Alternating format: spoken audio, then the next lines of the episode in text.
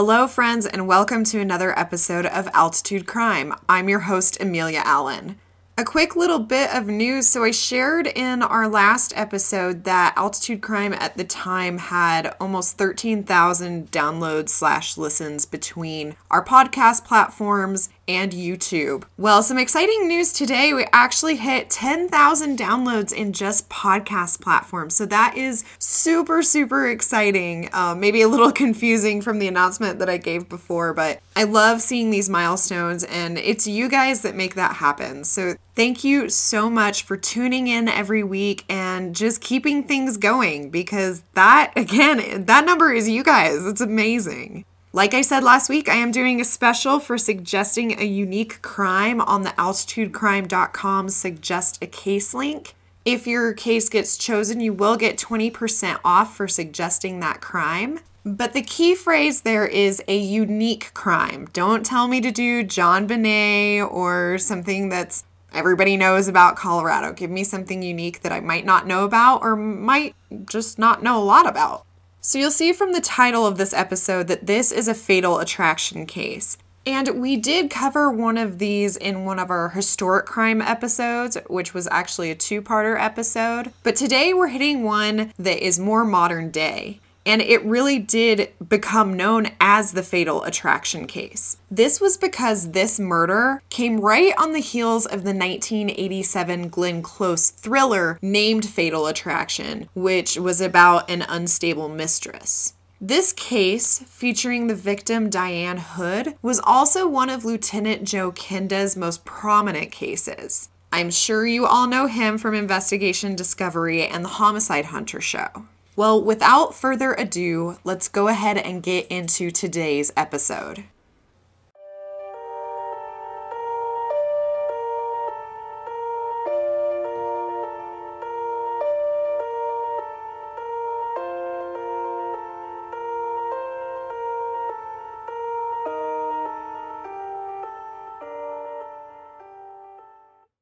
On September 12, 1999, Diane Hood was leaving a lupus support meeting at the Otis Park Community Center on North Iowa Street in the Nob Hill neighborhood of Colorado Springs. This was an area that Diane would have felt comfortable in. While the Nob Hill neighborhood may be bordered by some sketchier areas of town, the area itself in 1990 was a quiet area with a really low crime. Her support meeting ended at 8:30 p.m. and she walked out to head to her car with her friend Karen. On the way to the parking lot, a person dressed in fatigues and a ski mask grabbed at Diane's purse. She tried to give the purse to her pursuer and tried to run away, but when she turned, the perpetrator shot Diane in the back. When Diane hit the ground, the gunman stepped toward her and shot her in the chest. Once the trigger was pulled the second time, her assailant took her purse, threw it over their shoulder, and ran. The leader of the lupus support meeting, whose name was Sarah, was still in the building. She was actually a nurse and called 911 while she started CPR on Diane. But it would be little help. Diane was declared dead when she arrived at the hospital at 8:52 p.m. 32 year old Diane Elaine Hood was described as a bright, sunny person by people that knew her. She had been a cheerleader when she was younger and ended up going on to marry Brian Hood. He had actually gotten Diane pregnant prior to their marriage. Brian was an all American football player in his younger years and was a good looking insurance salesman who also had titled himself as a born again Christian. Diane and Brian had three children together, and Diane was noted to be a wonderful mother. To say the least, Diane and her family seemed like a pretty all American family and didn't give police any initial leads to go off of. In looking at the scene, investigators would find that Diane had been killed execution style. The first bullet entered the back of her shoulder when she turned to run away from the assailant, and it exited out the same shoulder. The second shot was directly to the middle of her chest. A canine unit was brought in to look around the scene and see if they could pick up a scent. They did, and almost a mile away, deep into housing in the area, the dog hit at a garbage can behind a home. In there, investigators would find clothing. It would be gloves, a green jacket, camouflage fatigue style pants, and a black ski mask. After hitting on this garbage can where the clothing is found, the dog lost its scent. And investigators assume that's because the perpetrator had a car waiting there and got into a car at this point and the scent ends. Being that they found fatigues, this initially led investigators to think that the killer could be in the military. And it was not far fetched, as Fort Carson is also in Colorado Springs. When the clothing was sent to the lab, they would find a few things. There was brown human hair inside the ski mask, the clothing had dog hair on it, and the gloves were positive for gun residue. This indicated that this was definitely their killer's clothes. Diane's purse was also found not very far away from the scene by a canine unit, and there was no money or cards in it, supposedly taken by the killer. In 1990, a shooting in this area of Colorado Springs was pretty unusual. And while police maybe kind of questioned this mugger angle a little bit, they had to work it. They had to work with what they knew. This case was also unusual because Diane's home life just did not glean anyone that would want to hurt her. The first person that police questioned was Karen, who was Diane's friend that walked out with her and witnessed the shooting. She was the only eyewitness to this crime. She told investigators that the killer was stocky and probably around about five foot six. But she couldn't give much more than that. Due to what the killer was wearing, she couldn't tell the killer's race, she couldn't get an eye color, and there was really nothing else to go on. The next stop for police was Brian Hood. He was questioned within hours of the murder. And he was pretty squeaky clean too. Again, he and Diane had this real all American family, and he had an alibi. He was at home with their three children. Hood also did not fit the physical description of the killer, as he was 6'3 and 220 pounds. Brian Hood did meet with the media to plea for information about his wife's killing. According to John Suthers' book, No Higher Calling, No Greater Responsibility, a prosecutor makes his case, Brian Hood had asked via the media for help to find the quote unquote evil scum who murdered his wife. So, after questioning the eyewitness and the person closest to Diane Hood, police are already at kind of a standstill. In an effort to glean some kind of information, police started to canvass the neighborhood around Otis Park. A name would come up that they would start to look into, and that was a man named David Burns. A woman in the neighborhood dropped his name, and he had the great moniker around town of Homicidal Dave. He just had a bad reputation. He was a veteran from the first Gulf War, and it sounds like he was just kind of unhinged and probably in need of some mental health support.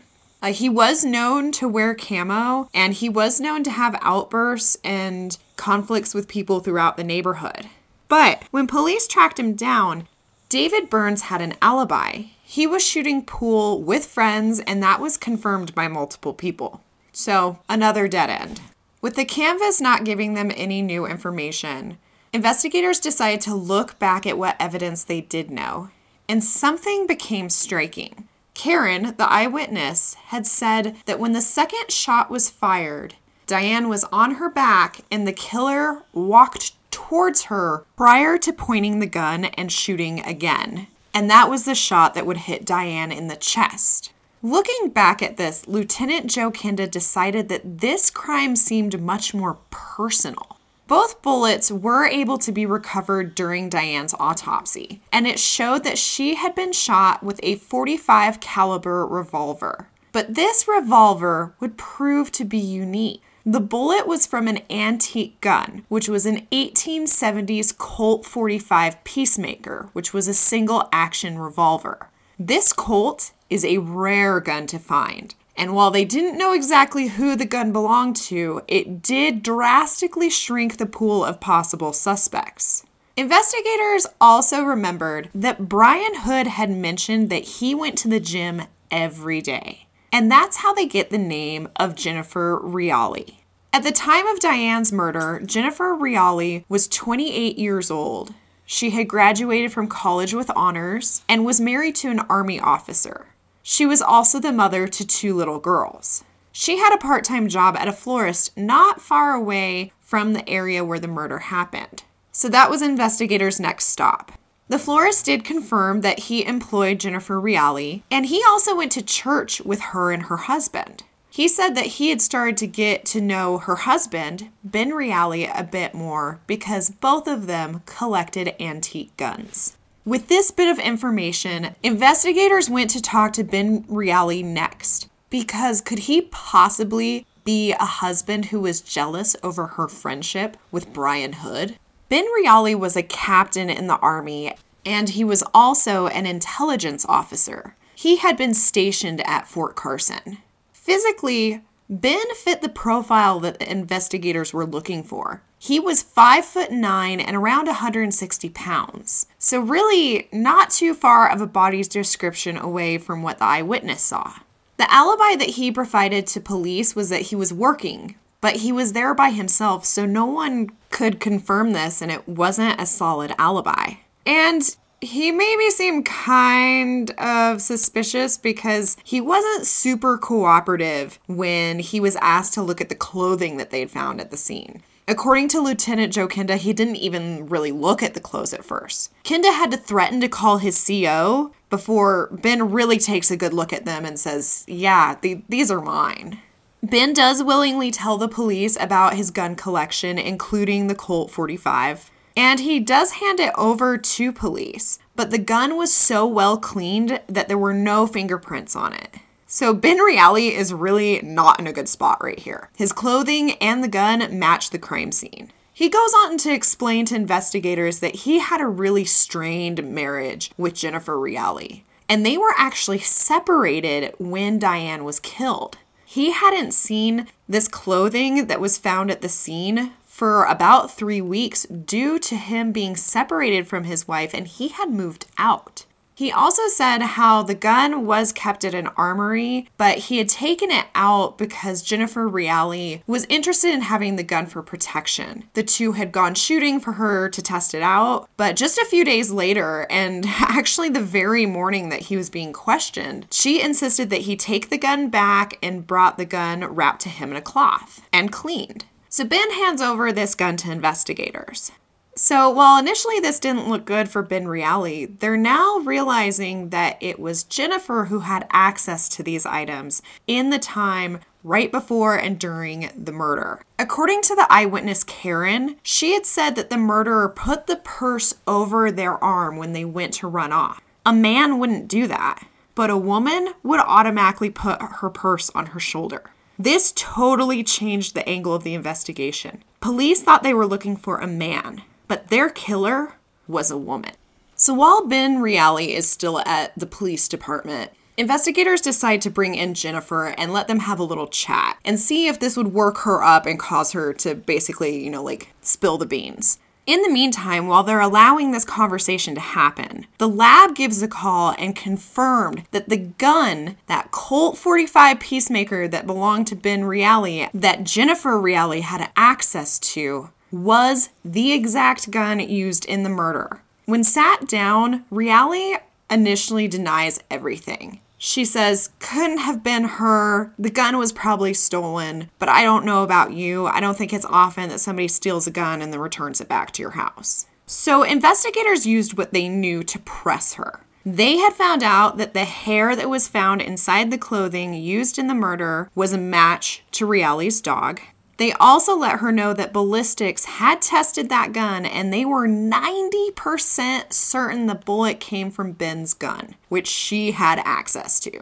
When Jennifer Reali realizes she just has no way out, she totally caved and told them everything. She confessed to investigators and told them that she'd been having an affair with Brian Hood. This affair started in May 1990 and ran for about eight months. They had originally met at the gym in the hot tub. Jennifer Reali told investigators that the relationship started off platonic and she had no intention of it turning sexual, but it did. Brian Hood had set up to come to Reali's house to show her some of the insurance options he had, and this meeting would end up in a sexual encounter on Reali's washing machine. According to John Suthers' book, this detail about the case earned him a nickname with prosecutors, and they would call him, quote, the Maytag Man, unquote. As just a side note here, what Reali did not know was this was not the first time that Brian Hood had cheated on Diane. I mentioned earlier in the episode that Diane had gotten pregnant prior to their marriage. And at this time, Brian had actually been cheating on her way back then. So Jennifer Reali details this relationship to police and says that Hood would come over to her house when Ben was out or was out on orders or whatever it may be, and that they were falling in love. So as they get deeper into this relationship, Brian Hood really starts to try to convince Jennifer Reali to kill his wife. They talked about it for about three months as far as killing her, what the options were, etc., etc.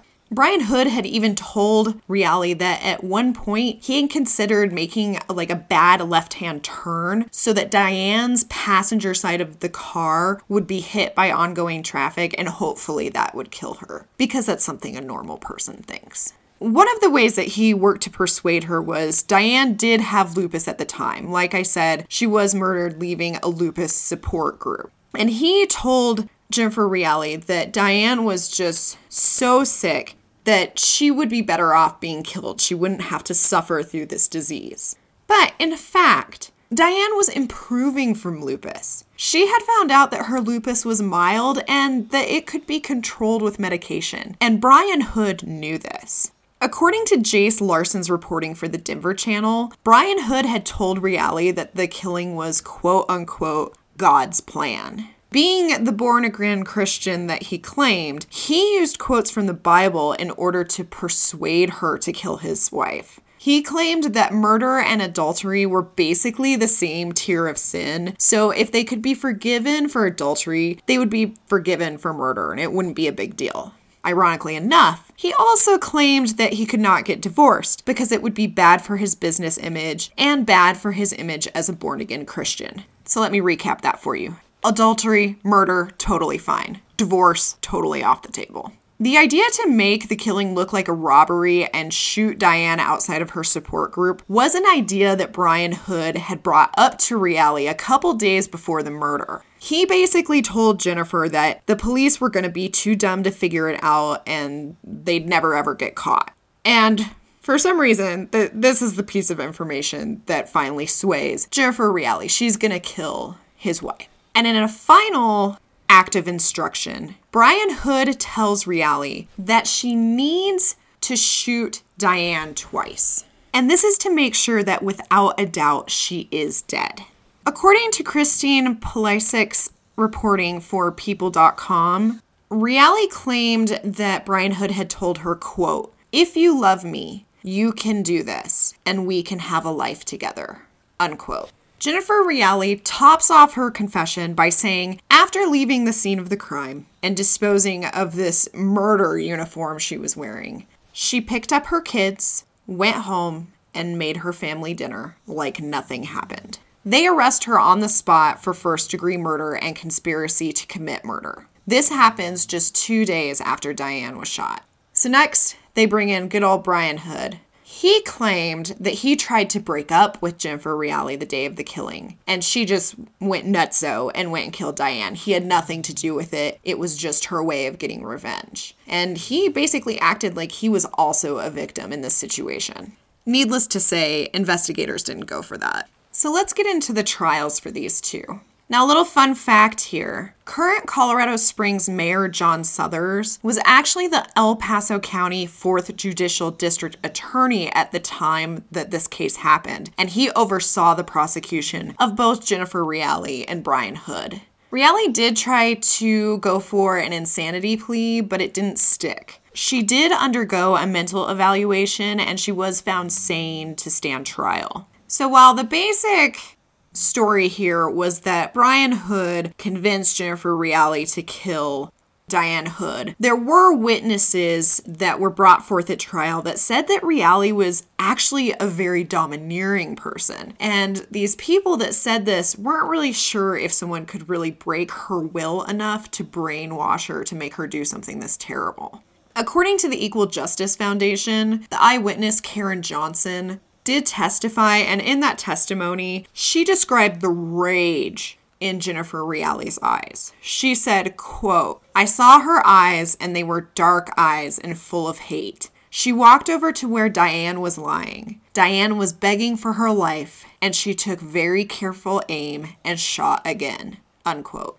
Now, Jennifer Reali was not up for the death penalty in this case. The prosecution had actually taken that off the table because she had agreed to testify against Brian Hood. And as we'll talk here in a minute, this was really key to getting him any kind of conviction. Jennifer Reali was convicted of both first degree murder and conspiracy to commit murder.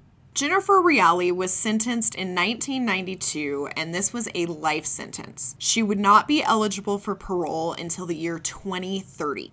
According to Jenny Deam's reporting for the Los Angeles Times, Judge Jane Looney said of this case that Reali, quote, thought herself to be in love and allowed herself to be influenced by a man whose goal was to use her to kill his wife. Unquote. In 2011, the governor of Colorado at the time, Bill Ritter, decided to commute Reali's sentence, and this made her immediately eligible for parole. She had served just 19 years of her sentence at this point. And Mayor Suthers, the former prosecutor, also asked the governor to change Reali's sentence. His reasoning was that she was so cooperative in getting Hood behind bars that they wouldn't have accomplished without her that she should basically receive some credit for that. According to reporting from the Sentinel, Reali's lawyer, Elvin Gentry, had said, quote, She's been a model prisoner. I don't think there's any likelihood at all she would ever harm anybody again. I've thought that since her conviction,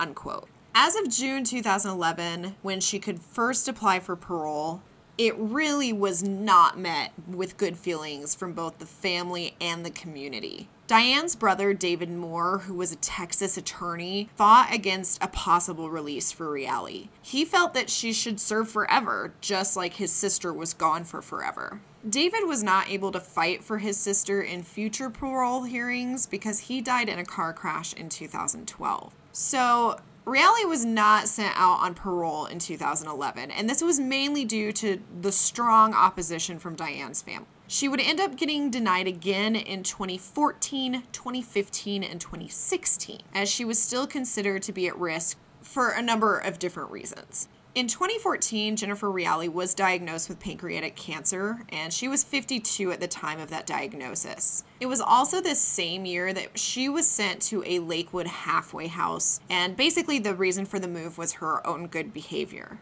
She also had started chemotherapy at this point.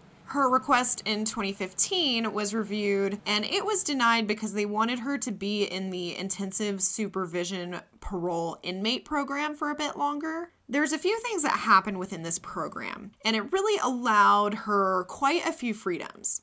She was able to have a job, she was able to drive a car, she was allowed to have an apartment, and she also had a dog and a cat in that apartment. Another reason that she did not get parole in 2015 was because of the narrative that she had about the crime. She still emphasized how much Brian Hood was involved and that he had forced her to commit the crime. And the parole board felt that she still needed to kind of work through this and take more responsibility for her part in the murder. Jennifer Reali became a born again Christian while incarcerated, and she became a part of the Urban Ministry Institute in Denver. And she also worked to connect offenders to different resources via the Inside Out Ministries. She had explained that these were efforts that she wanted to continue once she did eventually get out of jail. Her October 2017 parole hearing was the fourth that she had been through, and it would end up being her final one. On December 12, 2017, Jennifer Reali was released on parole. She had served almost 30 years of her sentence in jail. The parole board did look at that prior to this incident, Jennifer Reali had no criminal history. And they really felt that she would not hurt someone else or be a danger to society, and that this incident was very specific to Brian and Diane Hood. But upon her release, she did have two requirements. She could not have any contact with the Hood family, and she had to pay the family restitution, and that was in the amount of $39,475.09. Jennifer Reali died on March 24th, 2018, at the age of 55, just three months after her release. It's not confirmed by her family or any other source if it was the cancer that did cause her death, but one can assume such. So let's look at what happened with Brian Hood. So initially, Lieutenant Joe Kenda was really worried that just Reali's testimony was not enough to convict Hood. It would turn into kind of a he said, she said, and those cases just are not clear to jurors and they're not very successful. But as word of the arrest of Jennifer Reali and details of the murder leaked out, one of Brian Hood's friends came forward. His name was Frank Patton and he was a bartender. And Hood had basically just really flippantly told him like he wished his wife would just like go ahead and die already. And then a week later, guess what? Diane was dead. But Frank Patton would not be the only friend to come forward. A lot of Brian Hood's friends were afraid of him because they had heard him talk about him killing his wife. Having enough people being able to say this built them enough of a case to go to trial. Brian Hood's trial started a year after Diane was killed. In addition to the people that were able to say that he wanted his wife dead and Reali's testimony about how he convinced her to kill Diane, Brian Hood had also taken out a $100,000 life insurance policy on Diane. The interesting thing about this policy the amount would double if she was murdered. Brian Hood did not get convicted of first degree murder, but instead he was convicted for conspiracy to commit murder and for criminal solicitation. He was sentenced in 1992 as well, and he got 37 years in jail, but he could be released after serving only 12. According to the Equal Justice Foundation, John Suthers said of this sentencing, quote, our only disappointment and sense of less than full justice in this case is that Brian Hood did not receive a life sentence. We felt that he deserved at least life in prison and that it would be appropriate for the jury to consider the death penalty. Unquote. Brian Hood was sent to the Sterling Correctional Facility in Sterling, Colorado. And in 1997, he escaped from the facility but was caught within 18 hours. So there's something about this jail because this is actually the same facility that our serial killer from very early on episode, Scott Kimball, also tried to escape from. So that is what it is. Hood was first eligible for parole on June 25, 2011. Ironically enough, this was the same day that Jennifer Reali had her sentence commuted. When he became eligible for parole again in February 2019, it was granted, and he was paroled officially on March 11th, 2019. He had served a total of 27 years. 22 of these was for his conviction in his involvement with Diane's murder. And five of that was for charges linked to his escape from Sterling Correctional. He did try to get released earlier on, and those were denied. Prior to being paroled, he had to serve 15 months in county jail for a sentence for contraband. It seemed that maybe Brian Hood hasn't learned much of a lesson. Okay, guys, you know what time it is. Let's get into some thoughts, and I'm gonna be honest, I'm gonna bend your ear a little bit here because I have a lot of them. Musing number one don't trust men ever. These cases just kill me, and I just want to shake women sometimes. And I get, like, we've talked about domestic violence and things like that. I get how somebody can get in your brain and just twist your reality and make you do things like this. I absolutely understand that. I think there is a level of this in cases like this. There definitely is. But words of caution here. And I will say this is one of my biggest pet peeves, and this will always make me like walk away from someone. If someone uses the term, if you love me, guess what? They don't. I don't care if it's, if you love me, you'll give me your sandwich. That term, anytime I have heard about it in a case, anytime I've seen it in real life, it is just the beginning of a bad situation. Do not fall for this. This goes for anybody in a relationship. Doesn't have to be a woman with man, it could be a man with a man, it could be anybody with anybody don't fall for this kind of reasoning because let's look at the real deal here. It's not like they still lived together for forever and wrote each other letters in jail or whatever. These two turned on each other the second they were in custody. Like, it's gonna happen. Musing number two. So I kind of alluded this right at the end of the episode here, but it kind of stuns me that Brian Hood got paroled because it doesn't really seem like he's really learned a lesson or that he's been super rehabilitated because here he goes to jail for this terrible crime, tries to break out of jail, gets another contraband sentencing. Like, what Jennifer Reali did was terrible, but she was also a model prisoner when she was in jail, which I don't think you can say quite the same about Brian Hood. Musing number three. Something that struck me in covering this case is how different, just in the span of 30 years, these kind of trials have changed. You look at this where they had to get enough people like saying that Brian Hood had convinced her or talked about it, they really had to build that evidence. Like you look at something like the Kelsey Barrett case that we covered recently, where in today's age, you have so much technological evidence. So, had this case happened today, you probably would have had emails or texts or something back and forth between Hood and Reali about setting this up or him kind of brainwashing her or bending the truth. And it makes you realize in cases like that, like how much easier that evidence is to gather now. Musing number four. So I said originally the thought was that the killer was a man. And you could say that that was flawed on the point of investigators that why wouldn't you keep an open mind, blah, blah, blah, blah, blah, blah. Well, keep this in mind. Most domestic violence is male perpetrated. That can be a man on a woman, a man on a man,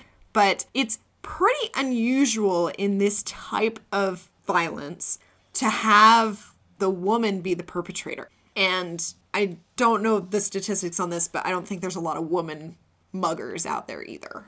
Musing number five. So, if you're not familiar with firearms, I mentioned that the Colt that was used in this crime was a single action. What that means is that that gun has to be cocked, that hammer has to be pulled back for every single time you fire. And I just want you to think for a moment how intentional that had to be for Jennifer Reali. Not only is Diane Hood on her back facing her, begging for her life, Jennifer Reali takes the time to step forward into that. She leans into the moment and also takes the time to pull that hammer back again before she fires. So, as much as there is that whole thing of brainwashing and this and that and this and that, you do have to realize also regardless of anything in that actual moment, that's a lot of responsibility that that person has taken to do that. Musing number six, just a little piece of advice here. If your friend is talking a lot about wanting to kill his wife, maybe like mention something to somebody. I get, I guess people were afraid of him, but I don't know. Like, see something, say something. Hear something, say something. Do anything besides not say something. Musing number seven, so, Governor at the time, Bill Ritter, was really criticized for commuting Reali's sentence in 2011. And he did this as he was exiting office. But the office of the governor basically told the public, like, this just worked to even out the sentences juries tend to view woman killers differently. And like I said, in a not so technological age, there was not, you know, really, really concrete evidence in Hood's trial. And basically, the governor's office said that this decision closed the gap between Reali's life in prison and Hood's 37 years. But you also have to remember they weren't convicted of the same crime. And it's not that you're doing it because her sentence was too harsh. You're doing it because Brian Hood got off easy. So let me know what you think about that. Uh, comment on social, send me an email. I, I want to hear what you guys think about that. Musing number eight. So, I don't know if like prison escapes are more common in the past 50 years than I thought they were, but I still can't get over that both Scott Kimball and Brian Hood had escape plots, or Brian Hood did escape from Sterling Correctional Facility. Um, I guess I didn't really know people really tried that hard still, but apparently that's the thing. And my last musing here, musing number nine. So, after Diane's death, her three children went on to be raised by their grandparents, who were Brian's parents, Andy and Suzanne Hood. In 2017, Diane's son, Jared Hood, who was 40 years old at that time, decided that after 27 years past the murder, he was ready to publicly forgive Jennifer Reali for what she'd done in the name of Christ. Now, Jared was nine when his mother was killed. According to Christine Pelisek's reporting for People.com, mom, Jared had said of his mom that, quote, I will honor her legacy by continuing in the way of Christ. I believe this is what she would have wanted, unquote. He also was vocal in supporting the parole board when Jennifer Reali had her release in 2017. And he also explained that he's ready to forgive his father for the murder as well. If you're wondering, Jared now lives in Dallas, Texas. He's a child and family counselor and he's married and has two children. So I also wanted to give a shout out on a couple of books here. I did not know this, and it actually was a really great resource. Uh, so, current Mayor John Suthers wrote a book that encompasses many crimes called No Higher Calling, No Greater Responsibility. A prosecutor makes his case. Uh, I would definitely recommend checking it out. I found it on Google Books, which you can read excerpts for free, which is really cool. Um, but definitely an interesting read, especially if you are very familiar with the Colorado Springs area and Colorado Springs crime. You probably will see things you you've heard of. There was a book written about this case that I did not read in preparation for this episode. I'm finding if I read every book that's written about a case, you guys will never have a new episode coming out. Um, and I felt like I had really good information between the homicide hunter information from Lieutenant Joe Kenda, who was investigator, and John Suthers' book, who he was the prosecutor. I felt very confident in the information I was giving you guys. But if you want to check it out, it's called Sweet Evil, a chilling true story of erotic manipulation and Deadly Love by Stephen Singular. And I will have a link to that at altitudecrime.com. Okay, guys. Well, thanks so much for hanging in there. This is a pretty iconic modern day Colorado Springs crime. It was a pretty big deal when it happened, and it's been um, very residual in town. So I appreciate you guys listening and learning about Diane Hood's case. Don't forget, if you have it up on your screen, please, please, please do it. Follow or subscribe to Altitude Crime on your favorite podcast platform. Or if you're one of my wonderful listeners slash watchers on YouTube,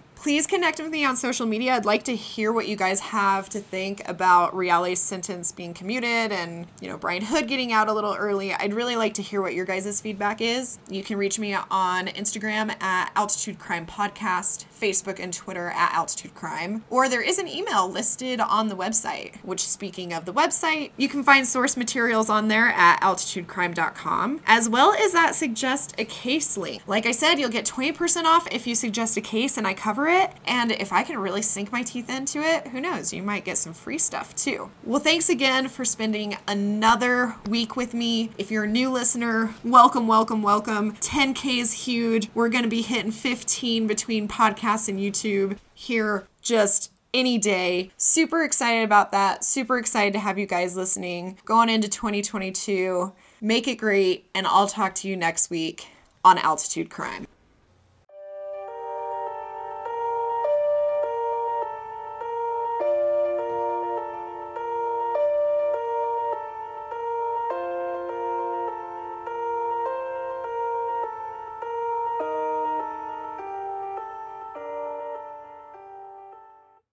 Episode 40 The Fatal Attraction Case, The Diane Hood Case, was written, recorded, and edited by Amelia Allen. Music provided by Podbean.com.